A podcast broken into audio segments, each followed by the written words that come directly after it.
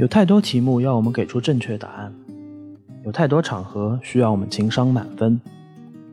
全世界都要求我们做个聪明人，还好在这里，我们可以一起说点傻话。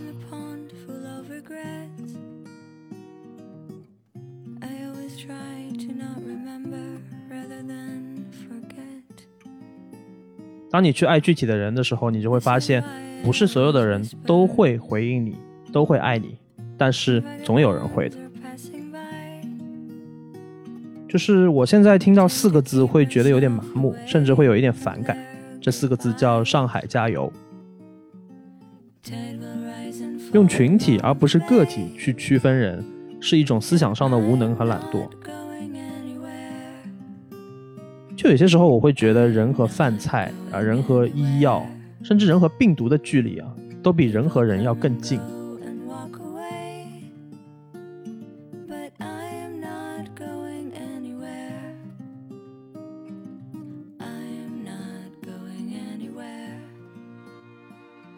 Hello，大家好，我是居家居出了世界和平的幻觉的付 T T，今天是我封控的第二十天。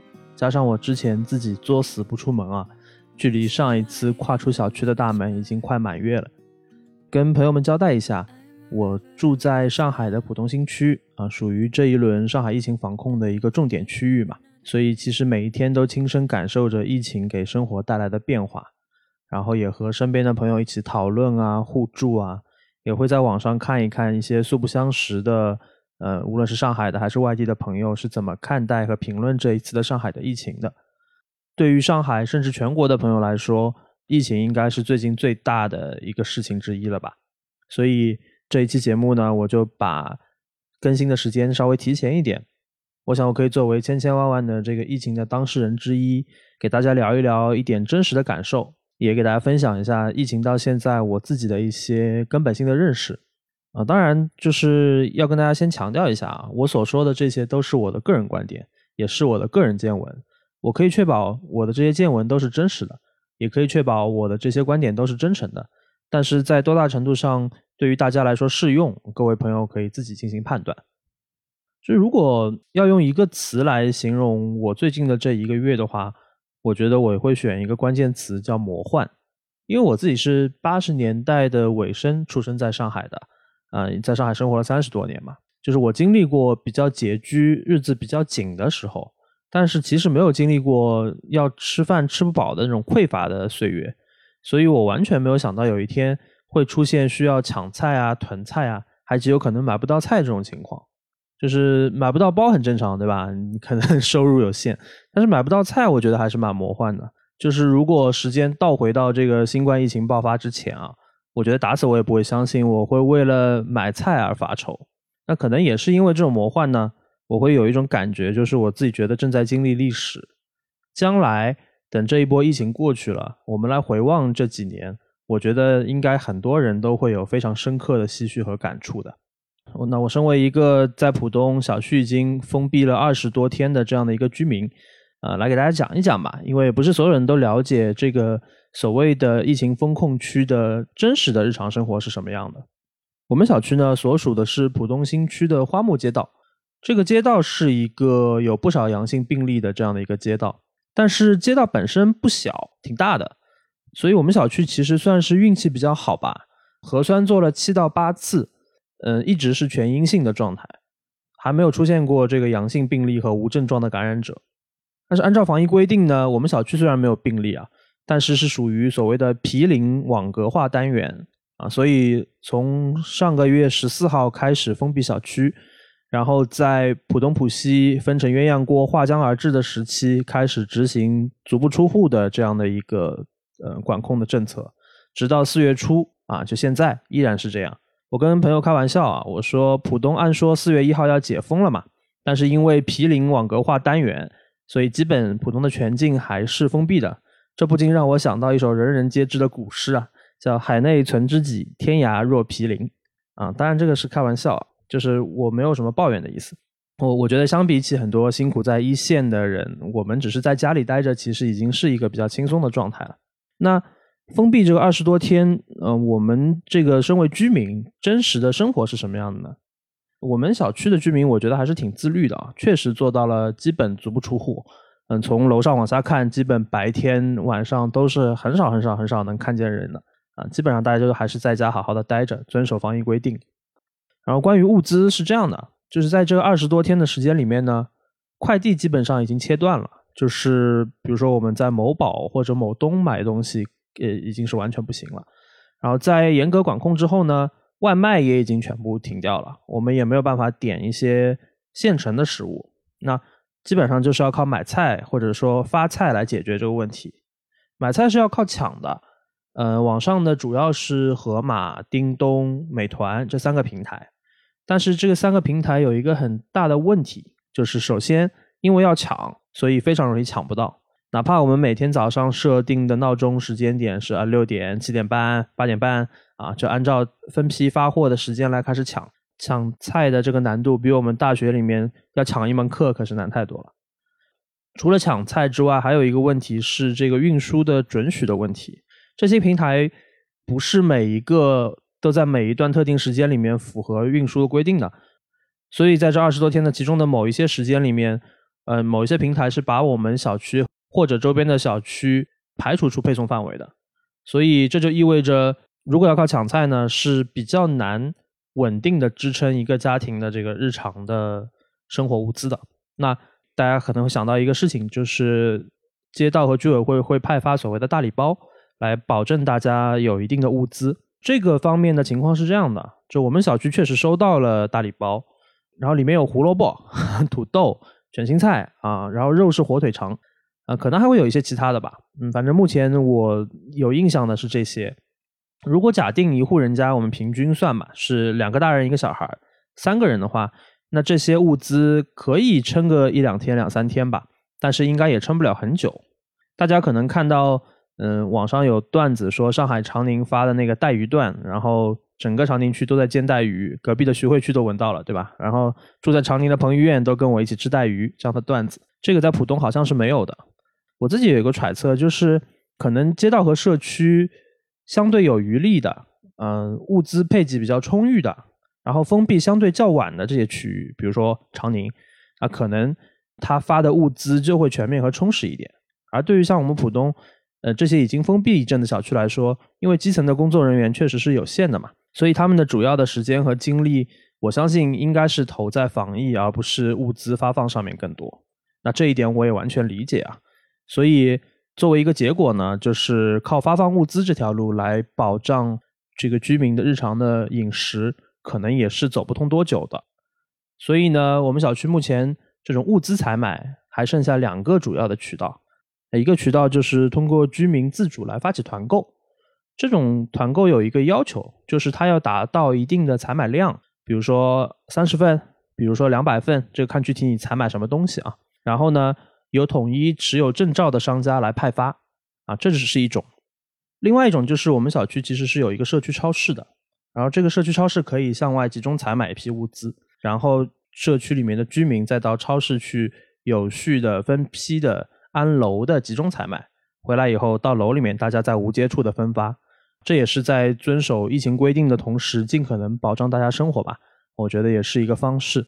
那采买一点什么东西呢？我给大家举个例子好了，就是每一天我们每一栋楼会让大家自己在群里面填写采买清单嘛。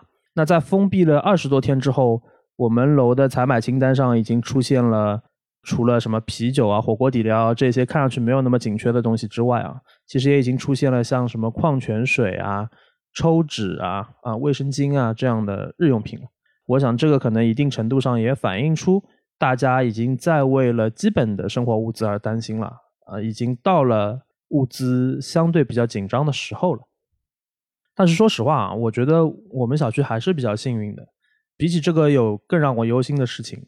更让我忧心的是什么呢？我相信大家可能也能听出来，就是我们的小区配套其实已经算是比较好了。这个可能不是上海每一个小区的标准配置。那在我们同样一批执行相同政策的管控区里面，比如说。我们通常所说的老破小的小区，他们的物资怎么保障呢？比如说那些楼栋比较少、居民户数比较少的那些小区，他们的居民数量不足以发起一个团购，他们也没有一个社区超市，那这样的小区，他们的物资该怎么保障呢？然后，如果是那些不会用智能手机的这种双老人家庭，或者是独居老人家庭，那他们该怎么办呢？我觉得这确实是一个很真实的问题啊。我我们自己也在为我们父母的买菜的问题在操心。这还只是吃饭这一件事，然后我还没有说配药啊或者看病这样的问题。那我知道啊，就是说这些问题都是有政策，都是有文件的，都是考虑到的。但是说实话，就是政策落地之后，其实需要人来执行的嘛。那现在谁来执行？执行的效果具体怎么样？嗯，这是我的问题。我没有一个固定的答案，但我觉得这些问题是需要拿出来被更多人看到的。然后我们现在自己能做到的就是，比如说保障自己的生活物资之后，去为父母所在的小区去牵线、去组团，然后靠自己和朋友的力量去做一些可能很微不足道的事情。这就是目前关于我们二十多天封闭之后的一个生活状态的基本描述吧。那可能我要再多嘴强调一下啊，免得有些朋友还是会有误会。呃，我再三说，我真的不是在表达什么不满，就是说实话。到了现在这个阶段，尤其是对于生活受到疫情影响的人来说，就情绪真的不是一个最重要的事情了，情绪稳定 才是最重要的。就是因为比起情绪，更加要紧的是行动，是互助啊，是通过具体的人和事情去彼此支撑和共度难关，这比情绪的宣泄要重要的多得多。然后这是关于物资的情况，还有一个情况是关于心理层面的，但我也只是讲讲我个人的见闻和感受。第一，我觉得。现在基本上是处于一个谣言满天飞，然后政策的变动也比较快的这样的一个阶段。普通的民众其实真的不太容易分辨的，就是轻信和盲从的人其实很多。然后关于未来，我觉得很多人其实都不是那么确定的。大家会觉得说，好像今天要这样，明天又要那样了。第二个就是，我觉得每个人面对困难的态度和方式其实是很不一样的嘛。那有些人就会比较焦虑和激烈一点。然后这些也是疫情期间人的精神状况，我觉得也是应该得到充分关注的。虽然它可能目前确实不是最紧要，也没法最先的被顾及，但是我想，就是我们所谓的治疗和防疫，肯定不单单是要消灭数字，也是为了治愈人嘛。那治愈人的话，人的精神层面，我相信也是需要长期关注。在疫情得到缓解甚至过去之后。我觉得这波疫情留给人精神层面的创伤是需要得到进一步的体谅和关注的。具体应该怎么办？说实话，我真的不知道。我觉得我只是一个普通的做内容工作的人，然后我只能聊聊普通人的境遇和感受吧。但是我也真的很想有一些答案和结论啊。所以在讲完事实层面的东西之后呢，我也想来讲一讲啊，一个普通的上海市民关于疫情生活的一点感想。就是我想讲的第一点啊，就是这次疫情让我更加确定要爱具体的人。这段时间其实网上有一段话很红啊，它的出处是陀思妥耶夫斯基。啊，这段话是这么说的：他说要爱具体的人，不要爱抽象的人；要爱生活，不要爱生活的意义。我们小区是高层的房子，然后每一个楼层的户数不多，平时其实和邻居是基本算是不认识吧。开门就算偶然遇见了，也就是点头微笑打个招呼。对于大多数邻居，你其实是不知道他们是谁，叫什么名字啊，做什么工作的。我相信这应该是现在的都市生活的常态吧。但是在疫情之后呢，因为要建立楼道和小区的微信群嘛，然后负责各种事项，所以慢慢的大家会熟悉起来。啊，因为物资一定程度上出现了短缺，甚至会出现以物易物的情况。这里说的以物易物不是买卖啊，就是比如说你家多一点油，我家多点醋，那我们换一换，对吧？我家多一根萝卜，两个土豆，放久了会坏，那我就放在一楼的大堂里，哪个邻居需要你就自取。那自取的邻居也很自觉啊，他拿了别人的萝卜和土豆，他不会白拿，他可能就会带一盘草莓或者一包挂面下来放在那边。这算是我在疫情期间看到的比较积极的东西吧，就是一些原本关系不是很大的人，因为疫情变得更加紧密了。而且彼此之间也释放出了更多的善意。原来大家只是同在一个物理空间吧？那现在我们看到楼组长，我们会很衷心的、很真诚的跟人家说一声谢谢。然后大家也会争相去做一些楼道里面甚至社区里面的志愿者。我在别的朋友那里看到了一个事情，一个真实的事情啊，就他们楼里面有一个独居的男生，嗯，平时他不太做饭嘛，然后家里的肉吃不完了，呃，然后他就在业主群里面发了一个微信。他说我的肉吃不完了，大家需要的话呢可以自取。然后就会有其他的业主回他说：“那你放着吧，我来拿。”然后过了几个小时，这个拿肉的邻居在微信群里面艾特他说：“我把红烧肉做好了，给你一半，送到你门口了，你空了来拿一下就好。”就我觉得这就是一个蛮暖心的故事，这就是爱具体的人，就是好心能够换到好心，你对人也会更加有信心的嘛。这个故事让我想到了我以前一个学弟跟我说过一件事情，他去坐地铁，嗯，地铁上因为早晚高峰很挤嘛，人跟人其实凑得很近的。刚好有一次，他旁边是一个女生，在用 iPad 看《生活大爆炸》，他还蛮喜欢这个剧的，然后离得又很近嘛，所以他就扭头过去跟那个女生一起看，自己看个几眼，看个几眼。女生发现了，发现了之后呢，他就把这个 iPad 往他自己那边挪了一挪，这样我学弟就看不见了。然后我这个学弟有点扫兴，但是因为你看别人的，你也不能多说什么，别人不给你看也很正常，对吧？没有想到过了两秒钟之后，这个女生就把 iPad 放回来了。而且放的离我学弟更近了，这样他们两个人就可以一起看了。然后这个女生在放回来的同时，还对着我学弟笑着说了一声 “bazinga”。我不知道大家有没有看过《生活大爆炸》这个剧啊？就是这里面有一个主角叫 Sheldon，Sheldon 经常说的一句话就是 “bazinga”，他的大致意思就是我逗你玩呢。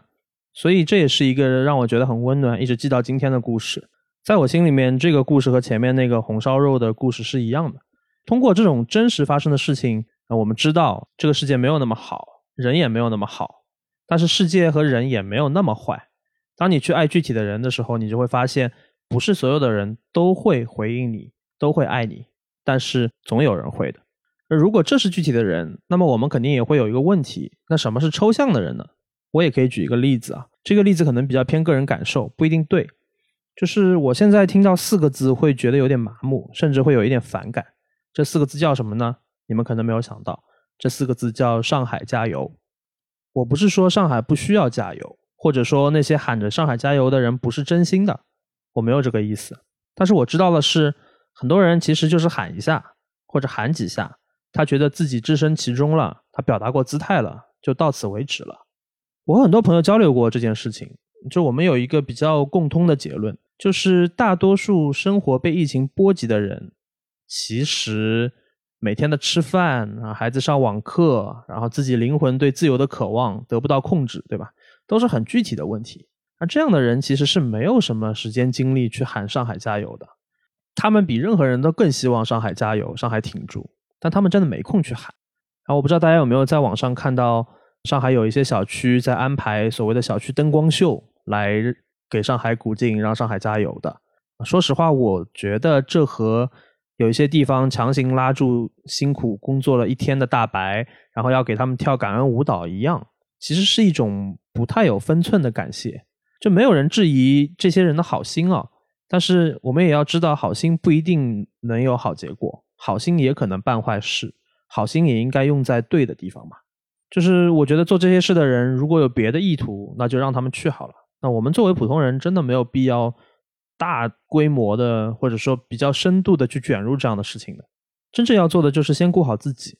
如果有余力，关心一下你在疫区的朋友，哪怕你问问他需要什么，或者你关心他最近情绪好不好，我觉得这些都比跟着喊口号要有价值的多啊。然后我也看到微博和其他平台上有不少外地的朋友，对于这一次上海的疫情是不是会外溢很担心，有怨言，甚至会有一些言辞比较激烈的。这个我完全理解啊，就像之前其他地方的疫情很严重的时候，上海也会有这样的人。疫情的外溢肯定是需要非常严格的防控的，但我觉得这种外溢需要分事分人，具体情况具体分析，具体情况具体解决，就是那种无差别的地域攻击其实是没有必要的。我还是想说一个话，就是如果我们懂得爱具体的人，就不会用一个地域或者一种标签去想问题。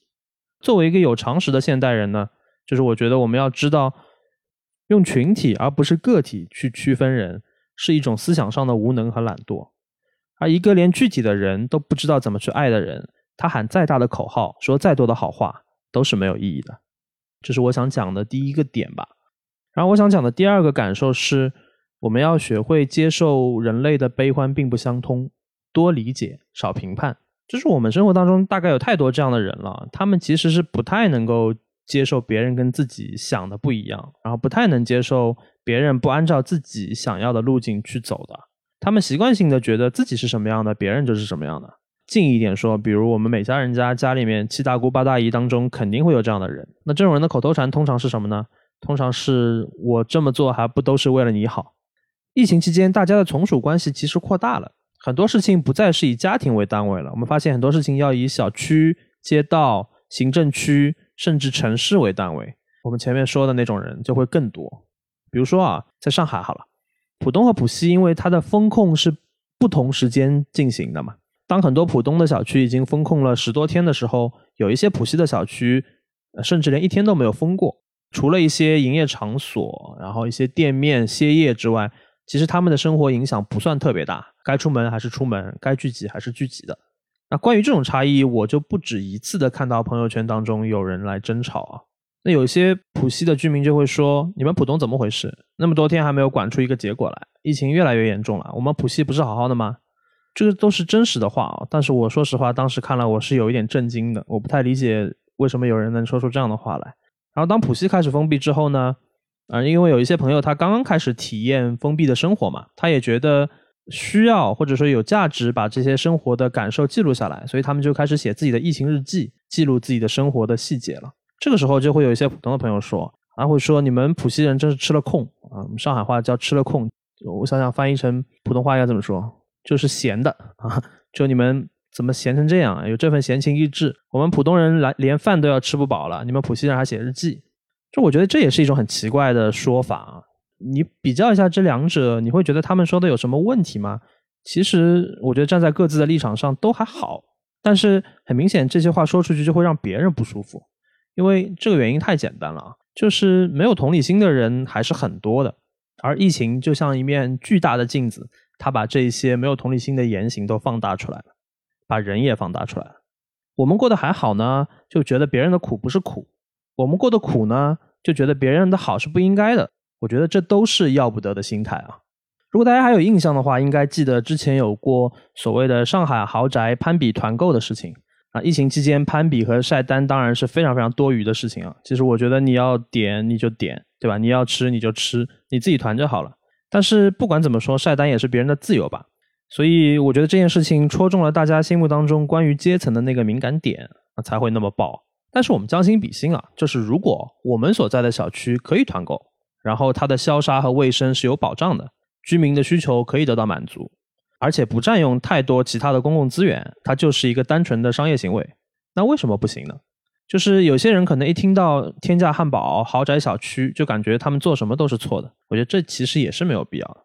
那反过来，如果这些呃有渠道的所谓的豪宅里的居民，他们确实能够买到更多的东西，那在疫情期间，他们是不是可以做一些更广泛的收集和整理，然后把这些渠道给传播出去，让没有相应信息和条件的小区也能够通过团购这样的方式来改变一下目前的困境呢？我觉得如果有人这样做，那肯定也是一件好的事情。我不知道有没有，我相信一定会有啊。但我的意思是，这种同理心其实应该是被鼓励的。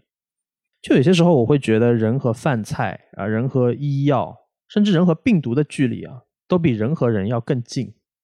其实改变这件事情并没有那么难的，我们每个人只要多走一步就好了。就是这个多走一步是什么？在我看来，就是知道人类的悲欢其实并不相通，也接受别人跟我们其实不一样。当然，在这个前提下面，多理解别人，少评判别人，可以的话就帮一把，很多事情其实也就解决了。当然，我说的这些是比较理性、比较想要解决问题的人。那些单纯想要宣泄情绪、不想承担任何责任的人，不在我们的讨论范围里面啊。所以，我觉得重要的事情说三遍吧：同理心，同理心，同理心。哪怕别人和我们再不一样，只要他不触犯核心的公共利益，多一点理解和接受，我觉得没有任何问题。不用那么着急的，因为别人跟我们不一样，就去批判或者就去评价别人。第三点，我想讲的是，我们都要学习爱有等差这件事，并且永远要有靠自己的心理准备和底气。就是我们这一代人小的时候有一种论调是从小听到大的，这个论调是什么呢？就是大爱无疆啊，蓝天下的挚爱。我是一个从来不追究动机的人，我相信论迹不论心的，所以。我也真的相信，很多人真的是在奉行这种大爱奉献的。对这样的人，我有很深的敬意。但是我自己的话，我更相信一个说法，就是我们儒家传统当中说的“爱有等差”。我粗略的解释一下这个是什么意思啊？就是孟子所谓的爱有等差啊，就是说一个人能给予的爱是有等级差异的。具体的表现就是先亲亲，再人民，再爱物。亲亲不是那个，哎呀，我跟你亲亲一下那个亲亲啊，就是你要爱你最亲的人，然后人民就是对你的百姓，对你的跟你一样的人，你要赋予仁爱，然后再爱物，它就是一个由小到大的过程。用更加简单的理解，就是推己及人吧。我觉得就是这四个字。不瞒你们说啊，就是我其实是到了大学里面才知道“爱有等差”这个说法的。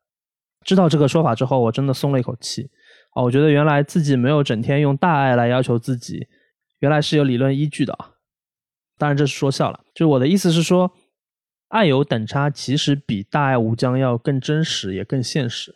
它对我们普通人来说，先推己再及人，其实是一个很重要的一个付出的或者说奉献的一个路径。然后在疫情里面，我其实对爱有等差这件事情是有了更深的体会的。这个体会是什么呢？就是如果我们要做到爱有等差，那我们首先就要有付出爱的能力。我们首先要成为一个能够给予爱的人。疫情这种非常极端的情况告诉我们一件事啊，原来我们有生之年真的会过上不靠自己就没有办法活下去的日子的。不是说我按部就班的学习、工作、赚钱、买东西，我就不会饿死。疫情来了，如果我不想办法，我可能就是会饿死的。然后我的家人可能就是没有办法看病的。这种时候，我们能不能找到办法，可能就决定了你在这种比较极端情况下的生活质量。所以我觉得疫情算是一个提醒吧。我相信很多人的人生观在这次疫情之后也会有所改变的。那就是我们应该会有更加强烈的危机意识了。我们知道要永远做好凡事靠自己的准备了，也要有自己靠得住的那个底气。这就是我们应该去努力的目标了。当我们顾好自己之后，我们要去关心家人和朋友，老人的买菜和看病怎么办，对吧？孩子的营养和学习怎么保障？如果我们的朋友陷入困境了，我们能不能帮到他们？怎么帮？说的重一点，我觉得这些都是成年人的责任啊，没有人能替我们分担的，也不应该由别人来替我们分担。所有回避这种责任的人，都是我们所谓的巨婴啊。如果这些事情都做好了，或者说做这些事情之余顺手还有余力的，那我们能够帮助和信任身边其他的人吗？比如说。邻居啊，比如说社区啊，比如说一线的工作人员啊，我们身边越来越多的人都去做志愿者，然后朋友圈里面看到很多人都穿上了这个大白的衣服，这也是让我非常骄傲的一件事情。如果大多数人都能够做到这种爱有等差，它的效果一定比少数人的大爱无疆要好得多啊！靠善心和奉献其实是比较难持续的，我们还是要学会做自己能扛、能打、能付出的现代人，我觉得这才是文明的体现。然后爱有等差，还有一个比较容易忽略的，就是我觉得我们要关心和保护那些真正在支撑我们的人，不要让他们陷入不易与不安。我们需要有明辨是非的能力啊，知道谁是真的为了我们好。那我们即便不能保障他们什么，至少能够给到他们一些心理上的安慰。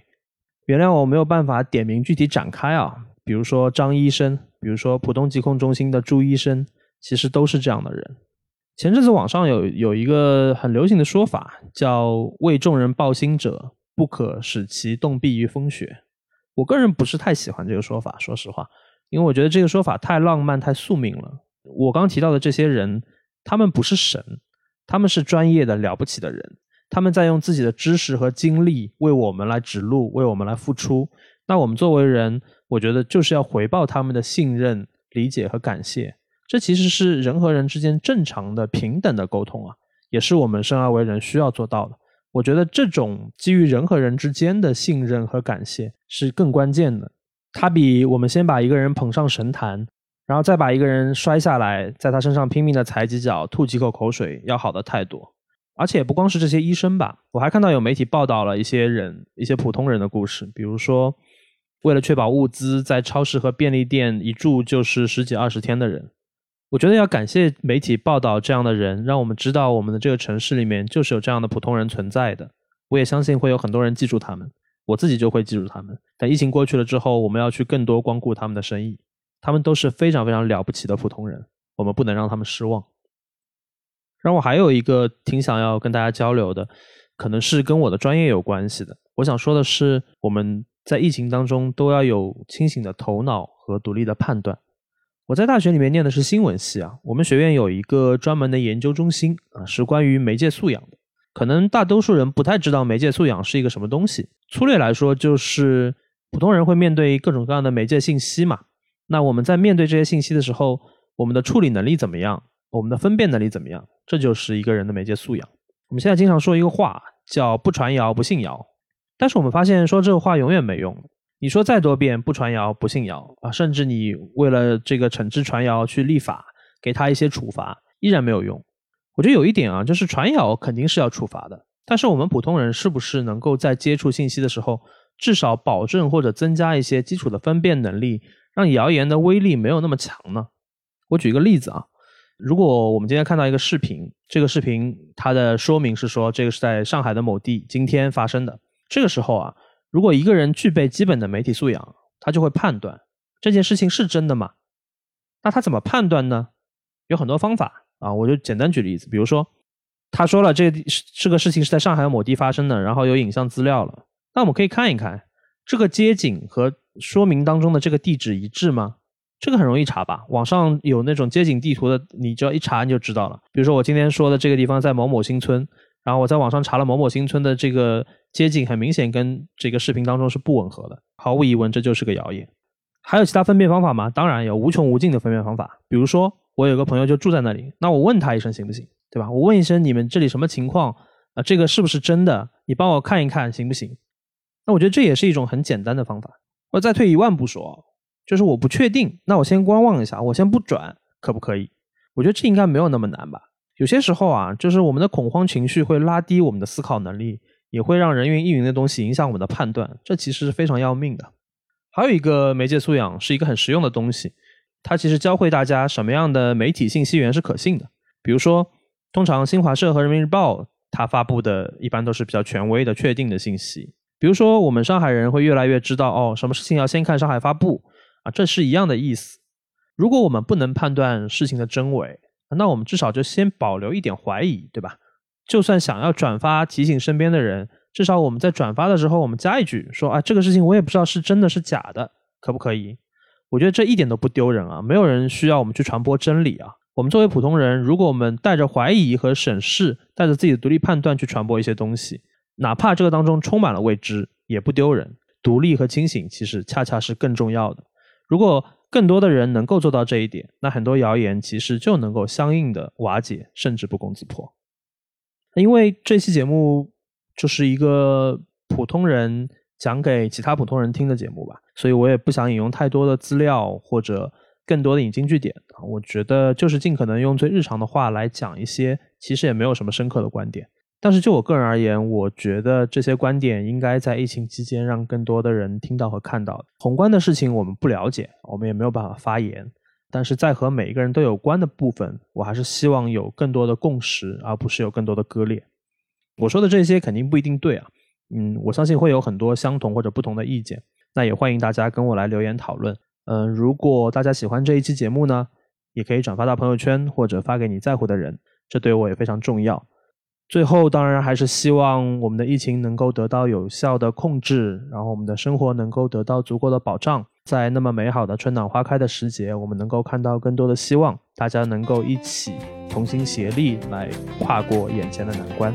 那感谢收听这一期的说点傻话，我们下期再见，拜拜。